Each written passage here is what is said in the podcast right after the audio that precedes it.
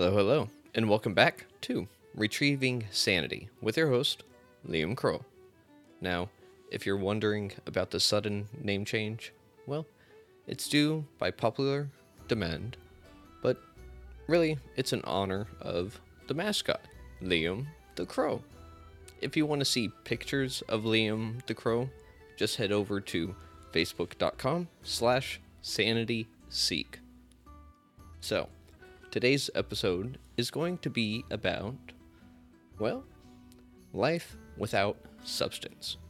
Now, you might be asking me, what is life without substance? Isn't substance what makes everything up? Well, yes and no. So, let me explain. Whenever I'm talking about substance, I'm talking about our fix. What was our fix? What a fix could be for someone else. Now, for some, like myself, it was alcohol, others, cocaine, meth, you name it, whatever. Remember, everyone has an addiction. Whether you agree or not, that's fine. Anyways, one of the things about addiction, or the disease of choice, is that it overrides everything. Our priorities just get shifted around, and then our life literally flips. What we used to do for pleasure and enjoyment, or escaping the harsh reality that is life, suddenly becomes life itself. And whenever it becomes life itself, it's hard to imagine life without it. In fact, a lot of people say that they could never not go without some kind of fix or some release, whether it be cathartic or elsewise. So, what do we do whenever we're starting recovery and we can't really use ever again? Well, first of all, we can't say never, right? Nothing is guaranteed, and saying forever is a large order. Like, whew, big. Like, the rest of your life big, and that ain't easy to, like, sign a contract on. Now, for some people, they may be able to say, yeah, I can do without it for the rest of my life. They're probably not an addict. So, whenever I say that, it's because setting a bar for ourselves, because remember, expectations can be a bad thing. Setting a bar for ourselves to be perfect at adhering to that principle. Well, we're probably going to disappoint ourselves at some time. Now, the thing is, it doesn't have to be forever that we say that we're going to swear off, that we're going to quit, or a very long tolerance break. It's none of that. What we have to say is just one day at a time. Today, I'm not going to drink. Today, I'm not going to use. While this seems kind of silly, think about it.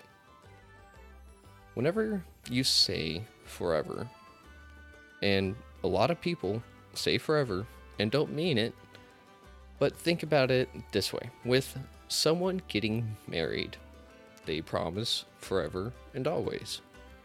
Now, feelings change, life happens, therefore, shit happens.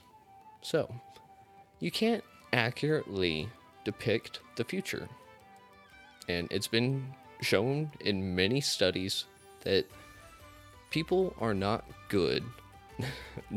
they are actually not good at predicting their emotions and how strong they will be in accordance with certain situations. In fact, sometimes they over exaggerate how much they're going to feel something, and then other times they feel nothing whenever that situation actually happens. So, we're pretty bad at guessing ourselves, especially in the long run, which is why future tripping is kind of a bad thing.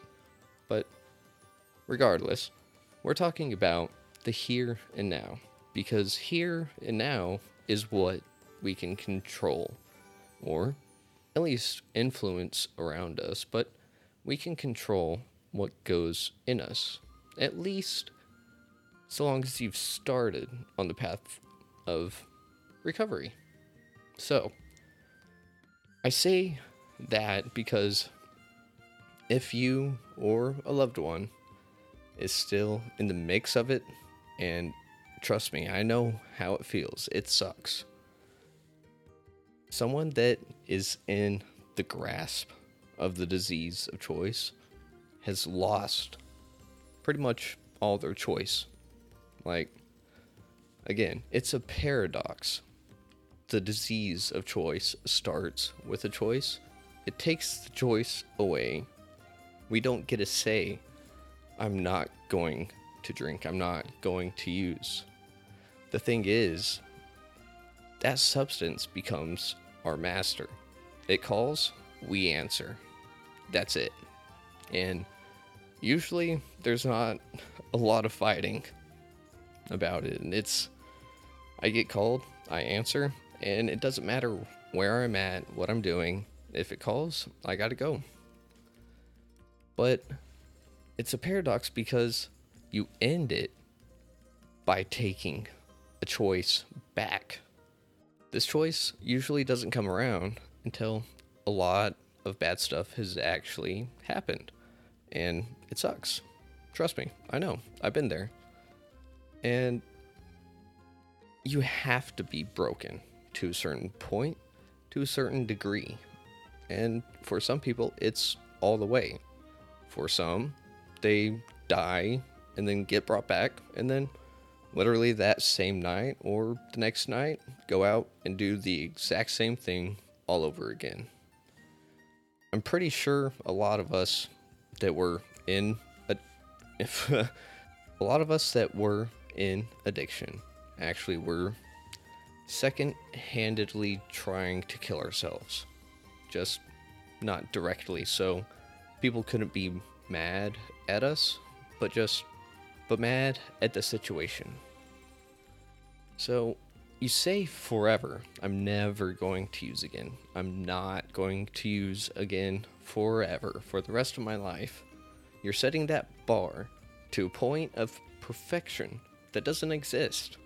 The only thing that's really perfect in life is death, and remember, some of us actually make it out of there.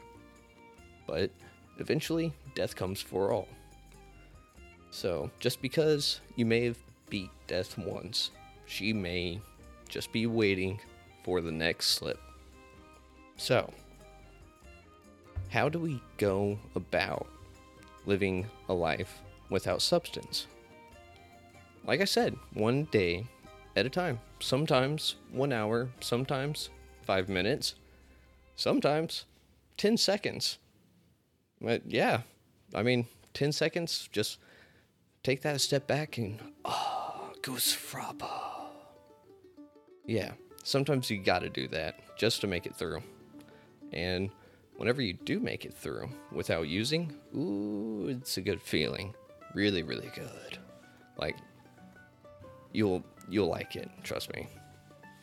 So the thing we can do to help people or help ourselves is to realize we can't say forever. Some of the hardest days is probably the first two to three days, then the first week, then the first month.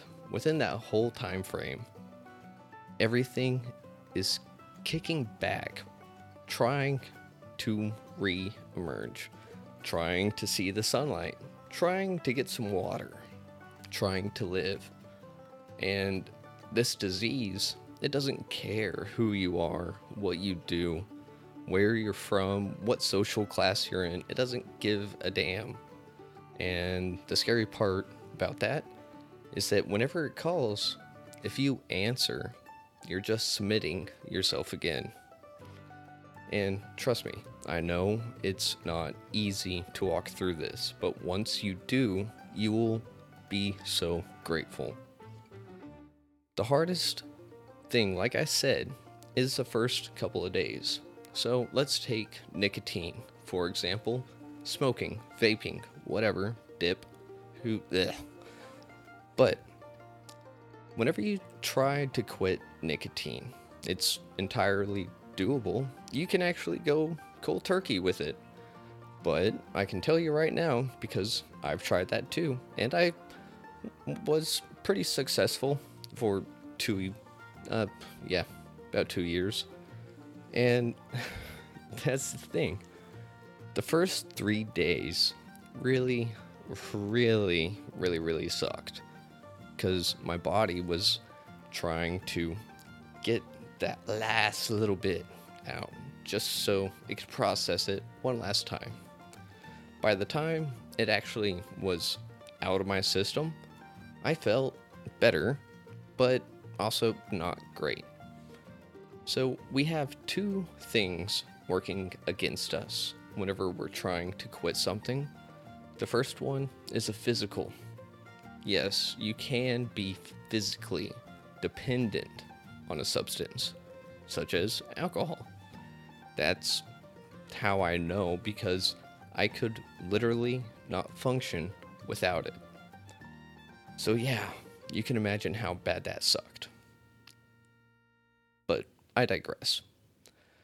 With the physical dependence, that one is really hard to deal with because that withdrawal, that detox could literally kill someone, like benzos.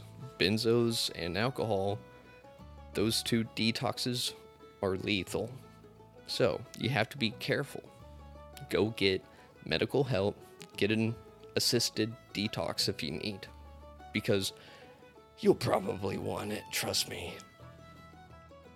So, whenever we're dealing with the physical aspect, you're going to be getting sweats, chills, jittery, uncomfortable, just all sorts of icky.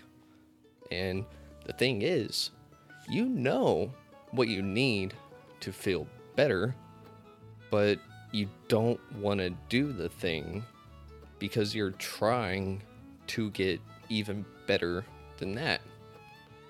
Once you're sick and tired of being sick and tired, you'll know what I mean. Sometimes you have to suffer just a little bit for the greater reward. Now, once the physical aspect has been taken care of, you now have the hard part the mental game. So the physical aspect sucks because your your body is literally going, I need it. And you tell it, no, no, no. And it goes, yeah, I need it. And you go, no, no. I said no. Eventually, the body will submit. But you have to power through. And then starts the mind games. That is where it gets tricky because you kind of want to do it and you kind of don't. It's a real tug of war. And that's why it's so hard. Think of it like this for some people, smoking cigarettes is a habit, but some people would say they're addicted to nicotine. I can see both. So I think the disease of choice, that of addiction, is, well, just a graduated version of a habit, a delinquent habit, if you will. So, trying to change this habit is difficult because it takes what about three months for a habit to really set in, and then it takes about that long to break one. So, you're looking at the first 90 days of trying to get clean. And the first like three to five may be physical, the rest of it is all up here in the head. And that's why support and community is so crucial, especially in early recovery. That's what these groups are for AA, CA, NA, NEA, literally. So if you're going through it, or if you know someone that is, support them, give them the time of day because they need it. Like literally. So just give them a little bit of time, patience, and a shoulder to lean on. Sometimes that's all they need. And to vent, they probably need a vent too. but it can be done. Look at everyone else that is in recovery. I'm here to tell you it's possible. Does it feel possible? Not really. Not at first. The more you walk in it, though, the more comfortable you get. But you can't get too comfortable. That's for another episode. But some people think you have to avoid your triggers. What's a trigger? That'll be next episode. But some people think you have to avoid those things. You have to avoid situations, people, anything that reminds you of it. I'd say kind of sort of yes, especially early recovery. Early recovery is very crucial to get help. Like, if you're like me, you hate help. But I can tell you right now, you're going to need it, and it's okay. Trust me, it will be okay. To start walking in recovery, to start trying to better your life, to grow, to make things right, that takes a lot of strength, more than a lot of people have. So, if you or a loved one is going through this right now, hang in there, both of you, because the person going through it, they're not having a fun time. If they were, they're probably lying. Um, there's even a line in the big book that says, someone that says, I feel great, uh, look great, uh, working better, something like that. It says, we know that that's like a little boy whistling in the dark to keep his spirits up. That's what they're doing. And while it may be true to an extent, the inner turmoil is still going on, and that's hard to deal with. So, just remember the first 90 days are going to be the roughest. It's the first three, then five, then a week, then the month. Every step gets you closer, another 24 hours towards another chip. Go to a meeting. Tell them you're in your first 24 hours or first 48 or 72. Look at all the support you will get, and it will help motivate you. They'll help walk with you because they know how difficult and important it is. Early recovery is tough. Don't get that twisted. Don't think it's easy because it's not. If you think it's easy, you weren't addicted or you're lying. So, if you want to say otherwise, feel free. But, in my opinion, it should be hard because we're taking off a mask that has been on for so long, our skin enveloped it. So now we have to make incisions and take some of that mask off one bit at a time. And that hurts. It's hard. And doing it with a mirror sucks. So have someone else help pull those little shards out. But I do want to encourage the afflicted one and the family or friends, maybe even coworkers. Support them, let them know that they are strong, that they've got this. Be positive, don't bring them down, and don't bring up old shit. They're going to deal with that as they recover. Early recovery, leave it alone. Leave that to their sponsor. Now, I am going to sign off. But remember, y'all stay happy, or at least try. Be intentional, and love each other. Until I see y'all next time, Stan.